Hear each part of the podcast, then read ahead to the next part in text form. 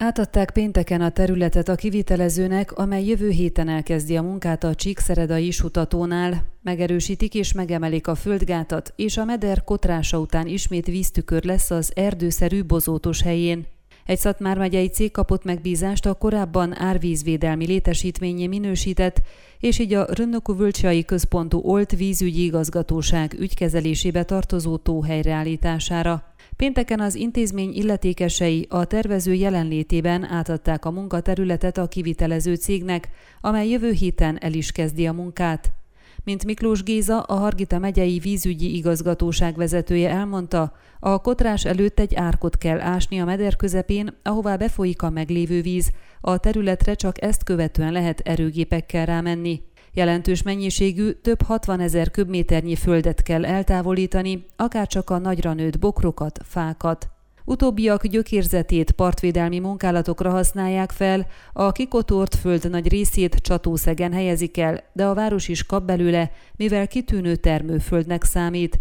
A munkálatok során szabályozzák a tavat tápláló fitótpatak bevezető szakaszát, korszerűsítik az átemelőt, az átfolyást szabályozó rendszert, felújítják a gátat borító betonburkolatot. A földgát magasságát megemelik, ehhez a jelenlegi felső réteget el kell távolítani, majd új rétegeket kell elhelyezni, teraszosítani, a szükséges földet Csatószegről hozzák majd, ahová a mederből kikotort talaj nagy része kerül majd. Két nehezen járható földútról lehet jelenleg megközelíteni a tavat Csíkszereda keleti ki- és bejárata, illetve Fitód irányából, ezeket jól járható makadám úttá alakítják, tudtuk meg. A helyreállítás után a vízügyi igazgatóságnak állandó felügyeletet kell biztosítania az árvízvédelmi létesítménynél a vízszint szabályozása érdekében. A tavat nem töltik fel teljesen, csak harminc-negyven százalékra, mivel egy esetleges árhullám során be kell fogadnia a szükséges vízmennyiséget ahhoz, hogy az áradás ne fenyegesse a zsögödi városrészt. A beruházás célja az árvízvédelem, hangsúlyozta Abos Gábor, az Olt Vízügyi Igazgatóság igazgatója, aki szerint a tavasszal kifolyót eldugaszoló és ezzel a medret majdnem teljesen feltöltő hódok a mélyebb vízben nem fognak problémákat okozni.